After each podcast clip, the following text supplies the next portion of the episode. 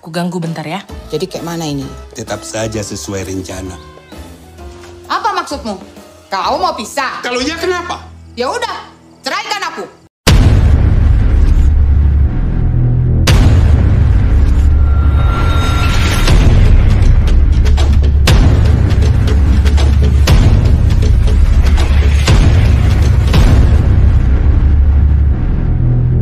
Halo, halo, halo, halo, dan halo. Apa kabar nih kalian semua nih? Nah, ini senang senang sekali nih bisa kembali lagi. Nah, sekarang sudah bergabung dengan saya nih para sahabat. Ada Mbak Ami. Apa kabar Mbak Ami?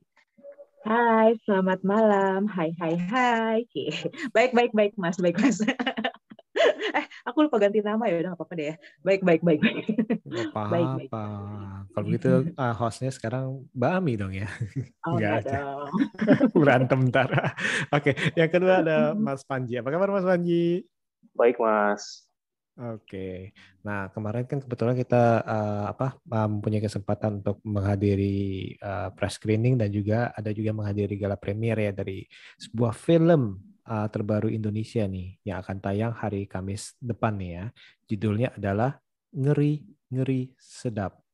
Film ini sendiri eh, ditulis oleh dan disutradarai oleh Benedion Raja Guguk, terus eh, dibintangi oleh eh, Mas Arswendi eh, Bening Suara, terus ada Batika Pangabean, ada Boris Pokir, ada Gita Bebita, ada Lolox dan Indra Jegel.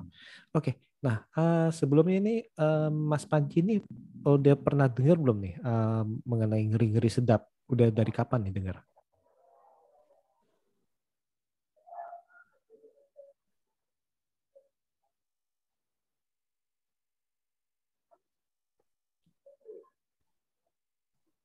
So, uh, sorry, Oke, tadi nanya saya ya. iya, Iya. oke. Nah, Tadi Oh, ke iya. Hmm. Ya, ada yang manggil. Oh ya, uh, kalau denger ngeri sedap tuh kayaknya udah belum lama sih ya. Jadi uh, kebetulan kan emang mungkin satu bulan yang la- bulanan ya kayak ngeliat trailernya dan menarik nih ada film uh, apa yang ngebahas tentang budaya Batak gitu kan yang mungkin nggak banyak film Indonesia yang ngambil itu ya setahu saya terakhir tuh saya nonton film-film Batak tuh ada Horas Amang dan juga Pariban gitu Paribannya Andi Batirus dan menarik aja gitu bisa nonton film Batak lagi dan yang kualitasnya juga benar-benar luar biasa sih menurut saya gitu. Oke oke oke. Iya iya benar benar benar. Nah, Mbak Ami gimana Mbak Ami? Menurut Mbak Ami? Nah, dalam arti eh, udah dengar film ini eh, jauh-jauh hari atau baru juga? Eh, sebenarnya kalau saya tuh udah tahu ada bukunya kan. Ini kan sebenarnya dari dari novelnya Bene kan kalau nggak salah kan. Jadi eh, jadi dulu tuh pernah ada novel tahun 2000 berapa ya? 2015 atau 2014 saya lupa deh. Ada novel yang judulnya Ngeri-ngeri Sedap. Terus eh, beberapa bulan lalu apa beberapa apa tahun lalu ya lupa deh.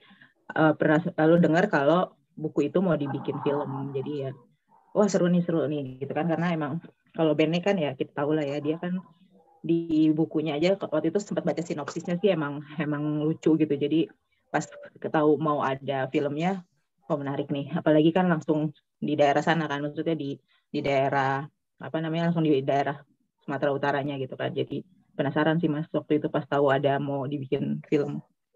Oke, iya benar-benar.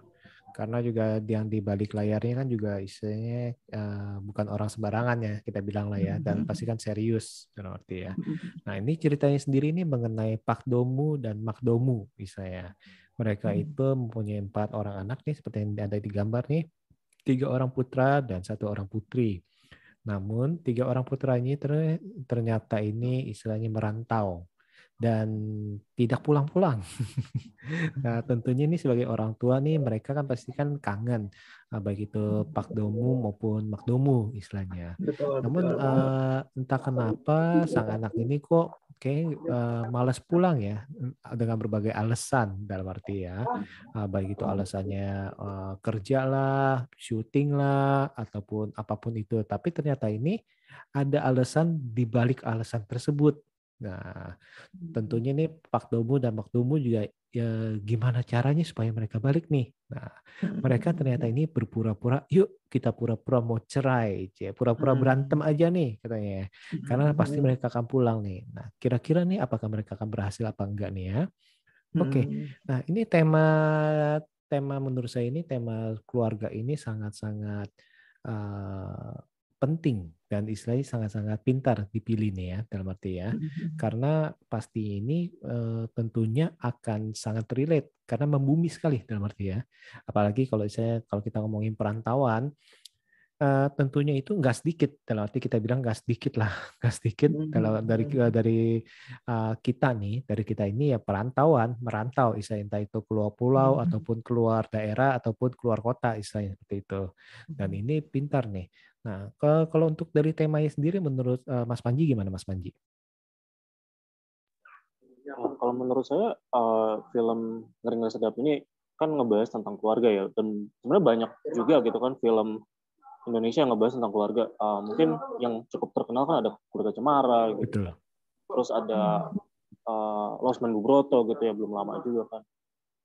Dan ya ya balik ke yang tadi saya awal bilang gitu, menarik ketika mereka mengangkat uh, isu dan juga hmm, apa ya latar orang-orangnya ini adalah orang-orang yang orang-orang Batak gitu loh. Jadi ini kan nggak banyak dibahas di film Indonesia dan bisa dibilang risetnya ataupun uh, pemain pemilihan pemain-pemainnya dan juga ceritanya kayak on point gitu loh menurut saya jadi kayak kan pemain-pemain yang dipilih sama si Bene Benedion ini emang beberapa memang teman dekatnya dia kan kayak hmm. Boris Bokir gitu atau Lolox hmm. atau ada Indra Jegel gitu kemarin pada saat respon juga dia bilang emang beberapa orang ini udah di plotting sama dia untuk jadi pemeran A B C D E gitu kan termasuk ada Ita Bebita juga yang uh, penampilannya luar biasa gitu banget dan, banget hmm. banget banget dan, dan dua orang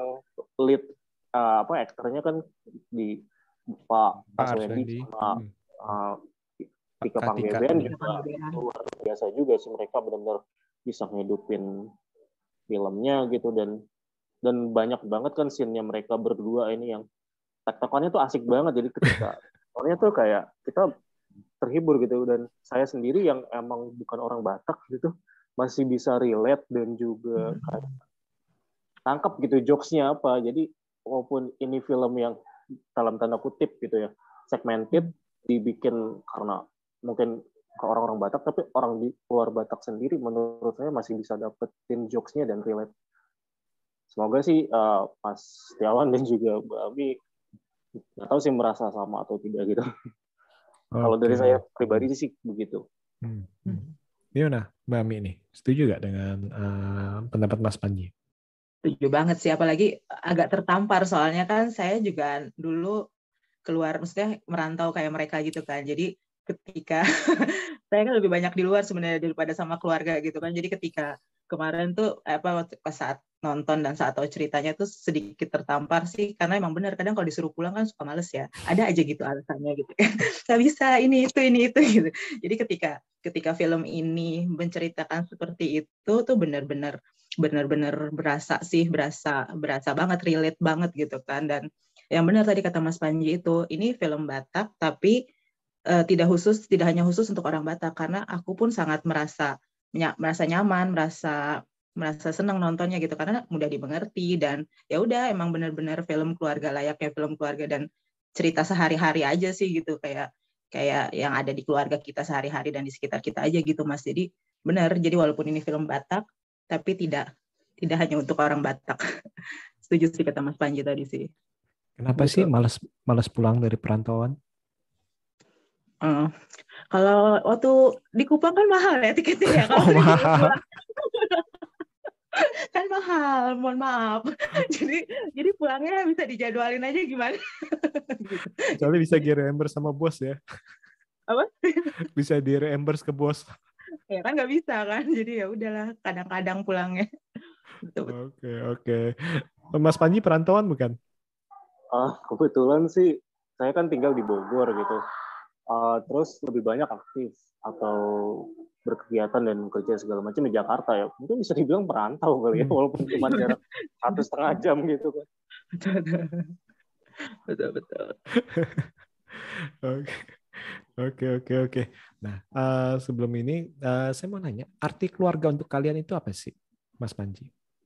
Kalau menurut saya ya arti keluarga ya adalah rumah gitu kan. Keluarga penting bagi saya dan mungkin orang-orang yang lainnya gitu kan bahwa ketika kita uh, kita bisa berbagi banyak hal dalam keluarga itu baik itu senang susah sedih dan sebagainya gitu dan keluarga bisa jadi tempat buat kita untuk melakukan hal-hal yang positif juga dan kita tumbuh dari keluarga itu gitu.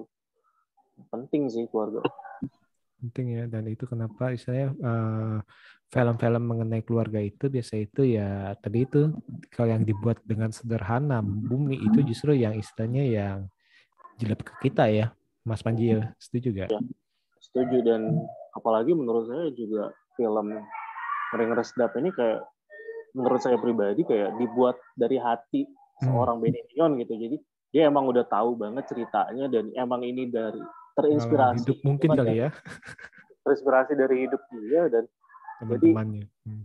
dan jadi dia nggak terkesan atau melebih-lebihkan dan uh, apa ya membuat film ini jadi kayak berusaha untuk gimana-gimana karena dia cuma ingin uh, ngasih tahu bahwa apa yang dia alami dan dia mungkin tahu dari sekitarnya dia jadi film dan benar-benar oke okay banget sih filmnya. Hmm, hmm, hmm. Setuju, setuju. Dan salah satu masalah di keluarga adalah di mana orang tua ingin istilahnya uh, anaknya menjadi seperti yang diinginkan oleh orang tuanya nih. Nah, gimana Mbak Ami menurut Mbak Ami? Iya betul ya. Di mana-mana kan orang tua tuh pasti pengen pengen yang dia mau gitu kan buat buat anaknya gitu kan kayak diceritakan di di film ini kan seperti itu kan betapa bapak Domu tuh inginnya anak-anaknya seperti apa gitu kan. Tapi kan kadang kadang kan ya gimana namanya anak-anak punya punya punya apa ya punya pemikiran sendiri punya cita-cita sendiri. Jadi kadang itu suka bikin kita bertentangan sama orang tua gitu sih mas. Gitu di sini kan juga ya ya contohnya kayak di sini lah kayak di film ini gitu kan. Nggak um, ada satupun yang sesuai dengan sesuai dengan harapan orang tuanya gitu kan. Kecuali yang ya kecuali yang terakhir kan kecuali eh maksudnya kecuali yang perempuan gitu kan. Dia hmm. ya memang memang seperti itu gitu kan. Kadang keinginan orang tua dan keinginan anak tidak pernah tidak akan pernah bisa sejalan. Oke, kayaknya ini kita akan masuk lebih dalam ke Mbak Ami nih. Soalnya matanya sudah mulai berbinar-binar, jadi ini tanda-tanda kita harus mengorek lebih dalam lagi. enggak, enggak, enggak. Apa, apa, apa, apa, apa, apa, apa, apa apa-apa. enggak, enggak, enggak. Saya cuma hmm. ngomong maksudnya dalam arti ya itu dalam arti sebagai orang tua uh, karena saya kebetulan juga udah menjadi orang tua memang ternyata ini hmm, tanda kutip manusiawi. Manusiawi itu adalah sifat sifat manusia dalam arti berpikir hmm. saya ini uh, merasa merasa ya merasa lebih tahu udah tahu nih hmm. saya saya kan hmm. lebih saya sebagai orang tua pasti kan hidupnya lebih lama daripada kamu nih jadi saya ingin mengarahkan kamu begini begini begini dan itu hmm.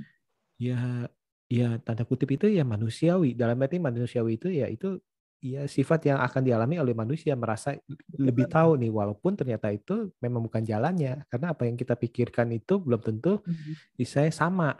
Ataupun apa yang kita alamin ini ini jalannya saya nih jalannya bapak nih waktu kakek kamu nuntun saya seperti ini.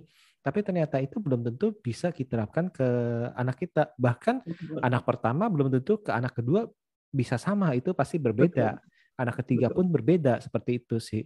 Dan di sini ini menurut saya sih ya temanya ini cukup bagus dan istilahnya dieksekusinya ini cukup hmm, cukup membumi sih dalam arti ya dan dalam arti sentilan-sentilannya kan sini kan kita bilang kan adat dari adat uh, Batak juga agama juga kan agama Kristiani ya dan hmm. humornya pun mungkin istilahnya kalau istilahnya kalau yang yang mungkin itu uh, yang relate istilahnya bagi yang mungkin yang bagi yang sukunya itu uh, dengan Batak ataupun yang beragama Kristiani itu pasti lebih relate, relate. oh iya kayak gini gini gini tapi ternyata itu walaupun tadi itu kayak Mas Panji bilang walaupun uh, bukan dari suku Batak, tapi kita juga masih bisa ketawa, kita masih bisa lihat, oh iya bener nih, kita sekarang sekarang lihat kayak gini nih, suka nyanyi-nyanyi, gini-gini, mereka senang, bercandanya kayak gini, ternyata itu ya uh, ya yang sehari-hari kita lihat lah kita ngomong gitu ya. Dan ini bagusnya sih gitu. ya. Nah, kita langsung masuk ke ini, ke para aktor dan aktris ini. Saya pribadi ini sangat terkesan sama Tika Panggabean. Wow. Dalam arti dia itu bisa meyakinkan saya bahwa dia itu mempunyai empat orang anak loh. Yang udah gede-gede dalam arti dari entah kenapa dari dari ekspresi kecilnya pun nih binar matanya, bisa mimik wajahnya yang yang satu saat dia senyum, satu saat harus pura-pura marah, pura-pura menahan, istilahnya menahan kegembiraannya. Ini wow, menurut saya sih benar-benar wow banget deh. Terus abis itu pas dia lagi sedih dari itu pokoknya menurut saya ini kalau saya pribadi ini sangat-sangat memuji eh, Mbak Tika sih ini dalam arti ini. Uh, untuk uh, yang benar-benar wow lah bagi saya itu wah wah banget lah. Nggak bisa nggak bisa ngomong banyak saya sih karena udah wahnya banyak kebanyakan wahnya nih. Nah Mas Panji gimana ini kalau melihat dari uh, aktor aktris yang memerankannya nih? Kalau menurut saya ya pemilihan aktornya balik tadi yang saya sempat bilang uh, on point sih gitu dari uh, Benedion sendiri udah tahu oh, siapa aja tuh orang-orang yang tepat untuk memerankan tokoh-tokoh di film ini baik itu karakter utama kayak Bapak Domu dan uh, Ibu Domu, terus anaknya ada Domu saat sama satu lagi Gabe. Gabe ya. Dan itu semuanya pas gitu loh dan kalau saya sih favoritnya mungkin uh, ya kurang lebih sama kayak Mas apa Setiawan gitu. Tapi saya suka sama Pak Arswendi gitu di sini yang hmm. menurut saya dia kayak effortless gitu loh ngasih acting hmm dan natural ya dan apa ya pergolakan batinnya dia gitu loh yang dia ini kan kolot gitu kan hmm, kita hmm. kita melihat bahwa uh, karakter Padomo ini kolot dia punya keinginan dan punya pendirian yang kuat bahwa anak-anaknya dia ini harus seperti dia gitu harus mengikuti apa yang dia mau tapi dengan berjalannya waktu gitu kan akhirnya dia kayak disadarkan bahwa uh, apa yang dia mau itu nggak sepenuhnya anak-anaknya suka gitu dan akhirnya ada konflik dan sebagainya dan ketika ada proses uh, apa ya kayak developing karakternya dan dia akhirnya sadar tuh uh, ketika dia salah satu adegan dia uh, ada di lapo dan dia murung gitu kan akhirnya hmm. oke okay, hmm. di sini kayak dapet sih gitu walaupun ya Tika Panggabean Tika Panggabean juga oke okay, apa ya acting dia yang tadi seperti Mas Seth bilang gitu kan dia harus pura-pura menahan rasa gembiranya gitu kan ketika awal pertama kali anaknya datang gitu kan dia iya. jangan terlalu excited gitu kan katanya gitu kan biasa aja tapi akhirnya dia nggak bisa gitu kan secara karakter tapi hmm. emang ya, luar biasa sih pemain-pemainnya di situ. Iya iya iya. Gimana mbak Mi setuju gak setuju setuju setuju. Karena kan uh, waktu dengar waktu dengar Bene bilang kalau ketika dia mau bikin film ini dan dia sudah tahu siapa aja yang harus memerankannya dan kebetulan waktu itu juga ketika uh, apa Botik cerita kalau dia pengen banget film ini gitu kan. Dia pengen banget untuk jadi peran di sini jadi ketika ketika mereka bermain semuanya terlihat dari hati kan ya maksudnya uh, nggak ada yang terlalu maksudnya gini loh jadi nggak ada yang bagus banget jadi semuanya sama gitu bagusnya karena semuanya kan uh, pengen gitu semuanya bermain dari hati jadi semuanya keluarnya juga secara secara bagus sih semuanya. Tapi emang kalau yang on point banget sih Tika sama siapa Gita Bebita. Gita Bebita di sini, hmm. Gita Bebita di sini tuh wow gitu sih. Jadi aku sih suka sih Gita Gita Bebita di sini sih uh, pas dia pas dia memerankannya tuh emang benar-benar bagus gitu mas. Apalagi terakhir yang ketika dia menceritakan semua keluh kesahnya dia itu tuh betul. ya keluh kesahnya dia menahan dia menahan apa yang menjadi keinginannya dia untuk menyenangkan orang tuanya itu di situ benar-benar yang keren sih. Kalau kalau untuk bapak domu sama ibu domu mah udah nggak usah diragukan lah. Mereka berdua emang emang mantap sih. Botik botik karena emang dia pengen banget kali ya. Jadi jadi benar-benar benar-benar keluar dari hati banget dia main di situnya semuanya tuh bagus gitu cara dia mainnya terus semuanya benar-benar ekspresinya terus dia harus senang harus sedihnya kelihatan. Dia dari senang terus tiba-tiba harus dibikin sedih juga kelihatan gitu. Hmm. itu itu keren banget sih. Emang semuanya mungkin karena itu kali mas karena semuanya bermain dari hati dan jadi akhirnya keluarnya semuanya bagus sih. Gitu jadi keren sih. Hmm, betul betul betul betul ini sih benar-benar masa uh, dari ceritanya keren, kuat, saya sederhana hmm. namun kuat, powerful dalam arti. Hmm, hmm, Terus tadi itu tadi eh, Mas Panji kan juga udah ngomong juga ya dalam arti si BT juga udah ngomong bahwa apa kayak ini emang mungkin ditulis nih udah ngebayangin pemerannya saya dalam arti ya dari dia nulis nulis uh, ceritanya segala macam novelnya segala macam itu dia dia udah tahu nih siapa yang akan cocok segala macam nih dan akhirnya ya ya itu dia men, uh, menimbulkan uh, suatu hasil yang impact yang besar nih seperti itu. Nah, selain dari karakternya tentunya ini di sini nih uh, tidak bisa disingkirkan juga dari apa uh, sinematografinya atau pengambilan tata kameranya nih. Yang menurut saya ini, ini keren banget sih dalam arti pengambilan gambarnya, pergerakan kameranya, terus pemandangannya ini ini keren sih ini menurut saya ini. Gimana Mas Panji? Saya sih uh, mungkin favorit saya ya adalah ketika adegan piknik di atas wow. Danau Toba itu. Wow. Bukan bukan atas Gunung Toba ya. Pokoknya salah satu view yang emang ya, bukit yang emang oke okay banget dan pada saat uh, sutradaranya Benedion cerita gitu kan proses untuk uh, naiknya perjuangan, hmm. perjuangan untuk bisa dapet scene di situ tuh kayak luar biasa banget dan kayaknya terbayarkan gitu ke pada saat kita nonton filmnya dan ya selain sinematografinya juga kayak uh, didukung dengan acting dan juga ceritanya gitu kan. Tapi nggak nggak cuma itu kan. Berarti uh, secara sinematografi dia juga berhasil untuk menggambarkan kondisi itu bisa dibilang pedesaan di sekitar Danau Toba gitu di tempat si Bapak Domu dan juga Ibu Domo apa tinggal gitu kan kita kita bisa merasakan uh, apa ya kayak suasananya terus ada uh, laponya gitu dan juga hmm. ada kayak adegan si apa, pendeta amang itu yang muter-muter gitu kan. Kita, kita jadi ketika kita nonton uh, ketika saya nonton kayak saya bisa merasakan kayak ada di sana juga gitu. Oh kayak gini nih suasana di uh, tempat tinggalnya Pak Domu tuh Hmm, hmm, hmm. Jadi percaya gitu ya, dalam arti kita uh, benar-benar dibawa ke situasi saya ya itu dia tuh, itu dia daerah daerah tempat tinggal mereka yang saya uh, jauh dari hingar-bingar kota besar saya kita ngomong ya, seperti itu ya. Gimana uh, Mbak Ami nih? Iya setuju setuju sama Mas Panji. Uh, kebetulan saya pernah ke Danau Toba gitu kan. Emang Danau Toba kan agak jauh dari dari kota Medannya gitu kan. Jadi emang emang suasananya di sana tuh seperti itu gitu yang benar-benar masih masih alami gitu masih masih ya bisa dibilang masih apa ya pedesaan gitu loh. Jadi di, dan ketika di film ini dan digambarkan seperti itu kan maksudnya ada bukit Holbung yang mereka naikin itu itu kan lumayan lumayan jauh tuh itu itu keren banget sih pas pemandangan dari atas itu gitu kan.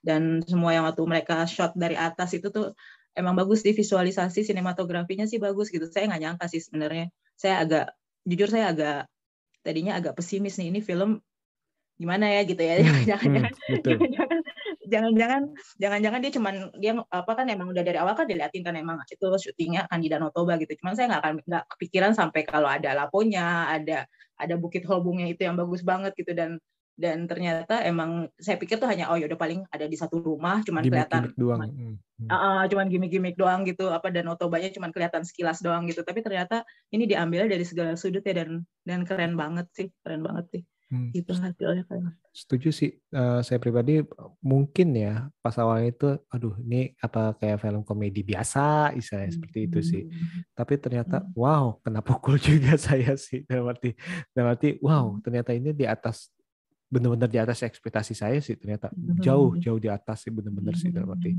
karena ini impactful banget sih menurut saya ini dengan kesederhanaan ceritanya segala macam tapi uh, powerful. Dan ini bukan hanya komedi doang hahaha hihi doang tapi istilahnya dramanya pun dapat nih seperti ini nih ya. Betul betul. istilahnya selain itu juga di sini nih tadi itu bagusnya ini juga memperkenalkan budaya bisa ya budaya daripada suku Batak yang yang hmm. merupakan salah satu uh, kekayaan bangsa kita nih dalam arti ini. Nah ini yang saya senang ini gini, uh, Indonesia mempunyai banyak sekali kekayaan nih, baik itu kekayaan alam berupa pemandangan segala macam ya, dan istilahnya budaya. Dan ini kita berharap nih, dan nanti berharap nih uh, makin banyak, makin banyak orang yang tergerak. Kayak si Bene pun kan tergerak kan karena uh, dia itu cek toko sebelah, misalnya kan dari dari dia uh, cerita. Nah, semoga nih nanti ini timbul, timbul, istilahnya timbul bene-bene lain nih, mungkin dari suku apa, suku apa, suku apa, yang mana akan menyorotinya juga makanannya, habis itu tempat-tempat wisata adatnya. Huh? adatnya ya rumah, kan rumah Adat. adatnya kan ada tuh rumah oh, adat rumah-rumah adatnya itu kan sesuatu kalau saya pribadi sih menikmatin sih melihatnya itu dan nanti bukan hanya tempelan sekedar tempelan doang asal lewat doang seperti itu sih. Hmm. Jadi itu berharap nih supaya budaya-budayanya itu diperkenalkan nih. Nah kalau Mas Panji segala uh, gimana nih Mas Panji kalau melihat uh, misalnya kalau saya kira-kira nih bisa gak nih budaya-budaya kita nih yang begitu banyak uh, baik itu budaya dari pakaian, adat, adat istiadat maupun makanan, bahkan tempat wisata nih. Sebenarnya ini bisa menarik gak sih kalau untuk perfilman? Uh, bisa menarik dan ngejual banget ya. Mungkin dulu uh, ada kan film kuliner yang ngebahas tentang makanan-makanan Indonesia tuh uh, yang dibikin sama Twin. Judulnya Aruna dan Ikannya gitu. Mm -hmm. Itu kan juga ngebahas tentang banyak makanan, terutama si uh, karakternya Nikola Saputra, Dian Sastro, Antara, dan juga Hana Rashid kan jalan-jalan untuk keliling Indonesia mencari makanan gitu kan. Terus uh, di uh, ngomongin Dian Sastro lagi ada ayat ada apa dengan cinta dua gitu yang bisa dibilang ngepromosiin banget Jogja gitu kan hmm. tempat-tempat wisata Jogja gitu kan uh, dan juga sekitar sana gitu dikasih tahu nih kita sebagai penonton dan setelah itu impact kerasa gitu bahwa apa ya tempat-tempat itu jadi makin dikenal. Mungkin sama kayak Aruna Lidahnya juga jadi orang tahu gitu dengan menonton film itu bahwa ada makanan ini ada budaya ini. Terus kayak kayak pengabdi setan gitu uh, apa ya lokasi syutingnya jadi tempat wisata gitu ya, kan. Tempat wisata betul. Terus ya maksudnya film-film itu berhasil kayak membuat daya jual tersendiri gitu bagi hmm. hal yang mereka promosiin di film yang baik itu makanan, budaya, lokasi gitu, dan sebagainya. Dan itu mungkin jadi daya jual yang oke okay untuk film Indonesia dan juga orang-orang penontonnya gitu. Nah, harusnya sih bisa soalnya gini uh, paling gampang yang sekarang lagi top kan drama Korea, drakor drakor ya kita bilang ya. Di setiap kayaknya hampir setiap drakor pasti ada makanan, ada minuman. Nah, waktu itu minuman mereka dan saya bayangkan tuh kalau misalnya Indonesia yang begitu kayanya tuh berani istilahnya berani atau ada ada yang mau mengangkat ada istilahnya atau istilahnya di setiap istilah setiap film ada ada scene makanannya istilahnya itu kan pasti kan uh, kita akan bangga istilahnya walaupun bukan hanya sekedar tempelan tempe, maksudnya bukan hanya sekedar tempelan yang yang seadanya bukan ya tapi saya benar-benar di di shoot dengan bagus saya dengan layak lah dalam arti itu. Sangat-sangat menjanjikan ya. Mbak ya gimana Mbak sebagai orang yang suka makan juga nih kita. Setuju mas. Sebenarnya kan film-film sebenarnya Indonesia itu kan tidak hanya Bali atau Jogja kan, karena kebanyakan film-film kita itu yang diambil ya kalau nggak Bali Jogja gitu kan. Padahal kan sebenarnya kayak saya kayak saya pernah nonton film Aisyah itu kan uh, dia ngambil daerah Nusa Tenggara Timur gitu kan. Sebenarnya kan banyak gitu kayak termasuk Danau Toba gitu kan yang orang tahu mungkin hanya di Medannya aja tapi nggak tahu di daerah Tobanya gitu. Sebenarnya itu sangat menjanjikan sih karena selain selain untuk cerita filmnya itu juga bisa sekalian mempromosiin kalau Indonesia itu nggak cuma Bali, nggak cuma Jogja gitu daerah timur tuh masih banyak yang indah-indah kalau mau datengin tuh nggak akan habis deh dalam setahun gitu kan. Di hmm. daerah daerah barat juga kan kayak Padang apa itu juga banyak gitu kan. Itu itu kan sebenarnya lumayan kan sekalian kita ngenalin ke orang-orang kalau nggak usah orang luar deh Mas, saya juga yakin orang Indonesia sendiri pun juga banyak yang nggak tahu. Banyak banyak yang nggak tahu saya rasa gitu kan yang mereka tahu kan uh, wisata-wisata yang sudah komersil gitu kan. Betul, betul. Sementara, sementara di daerah timur itu kan banyak sekali wisata-wisata yang nggak komersil tapi pantainya masya allah gitu rasanya kalau udah ke sana tuh kayak kalau udah ke sana tuh udah yang astaga ini Indonesia nih gitu kayak gitu gitu sih jadi kan sebenarnya itu salah satu apa ya media promo yang bagus sih sebenarnya mas dari film dengan cerita yang bagus, yang dikemas bagus dan ditampilkan eh, daerah-daerah di Indonesia sangat menjanjikan sih sebenarnya gitu. Oke, Gitu. betul betul setuju. Scene memorable apa nih? Aku. yang jangan nangis, jangan nangis, jangan nangis. yang si Gita itu loh, yang terakhir itu tuh itu sih itu jujur aku nangis sih karena Ya, karena sebagai anak perempuan satu-satunya di di keluarga aku juga sama kayak gitu gitu. Jadi benar-benar itu tuh benar-benar klik gitu langsung ya anjir nih ini gue banget nih gitu. Eh gitu lah. Maksudnya ada hal-hal kan ya ya adatku sih tidak tidak harus kayak adatnya kita gitu kan. Tidak harus yang anak anak perempuan harus gimana sih tidak. Teman kan sebagai sebagai anak perempuan dan anak pertama ya ya pasti banyak hal yang yang kayak kita gitu yang ditahan-tahan demi adik-adik gitu lah. Gitu. Jadi itu itu itu scene yang paling gong sih kalau buatku sih. Kalau gitu sempat nangis gak? oh nangis tentu saja. Tentu saja saya nangis. Dari yang nggak usah yang kita deh dari yang orang dari yang mama bedomunya minta anak-anaknya pulang tuh itu langsungnya dulu gue begini nih. Gitu. juga disuruh pulang ada aja alasan. Nggak usah di Kupang waktu saya di Semarang aja disuruh pulang juga ayo Ami pulang eh ntar ya soalnya belum libur. Padahal mah libur padahal libur kita main ke mana gitu. Tapi kita disuruh pulang tuh ada aja alasan jadi itu sempet yang aduh gitu. kayak gue nih.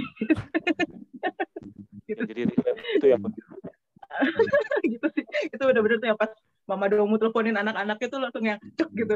Nggak nggak usah nggak usah di luar kota mas. Eh, Bekasi Tangsel aja juga aku jarang pulang dengan berbagai alasan Oke, baik Mbak Mi. Misalkan kalau kira-kira Ibu Mbak Mi mendengarkan, apa yang ingin Mbak Mi ucapkan? ya udah lama ntar waktunya pulang gue pulang kok tenang aja Gawat nih Mbak Mi ini. Kemarin perasaan habis nonton ini ngomong, iya nih gue nyesel, gue harus telepon langsung telepon nyokap nih. Di sini ngomongnya beda. Tahu sih aku nggak bisikin Aska gitu aduh kak ini gue nampar banget kemarin mak gue suruh pulang gue alasan aja gitu gitu ceritanya tapi tadi disuruh pulang ntar aja ya mak itu kenapa saya tahu saya dengar lah soalnya pas saya itu kaki di sebelah nih bisik-bisik berdua nih.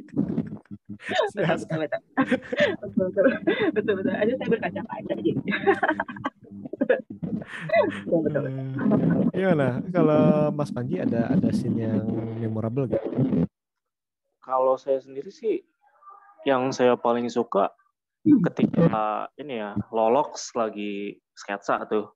Ini di ending terus terus dia dipanggil kan gimmick kangen bapak gitu. Tiba-tiba bapaknya muncul si padomunya dan padomunya tuh kayak aku bahwa dia minta maaf gitu dan segala macam. Itu salah satu momen yang menurut saya paling paling emosional gitu bagi saya ya.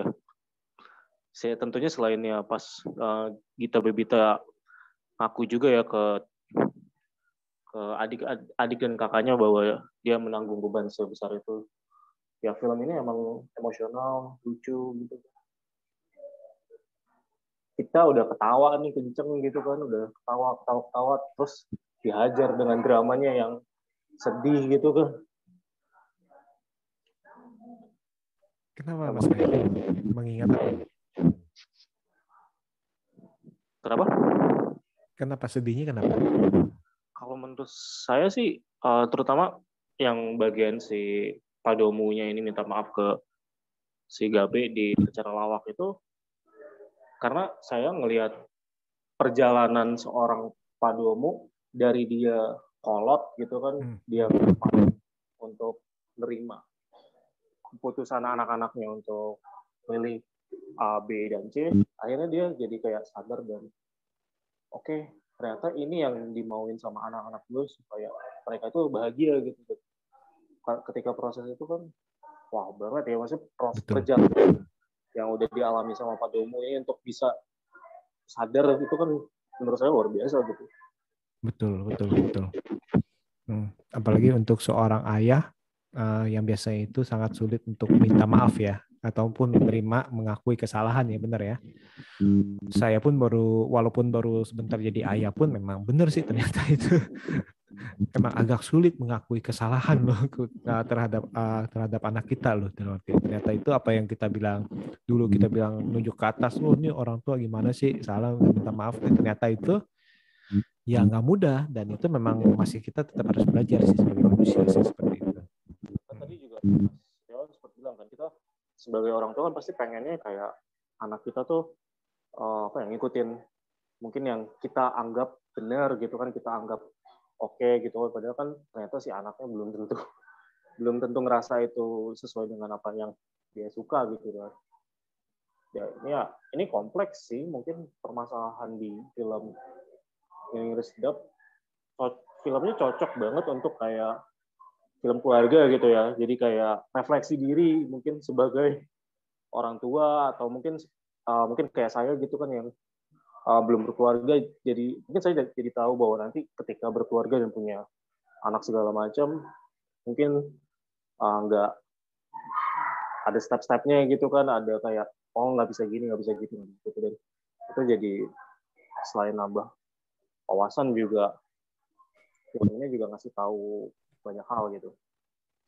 Hmm, hmm, hmm. Benar sih, benar sih keren sih nih. Ini mungkin nih salah satu film Indonesia yang yang harus wajib ditonton sih dalam arti dan untuk keluarga dalam arti ya.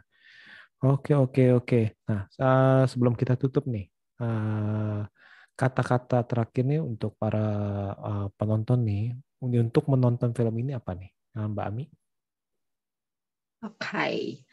Jadi kalau yang mau nonton nggak usah nggak usah nganggap remeh, tonton dulu.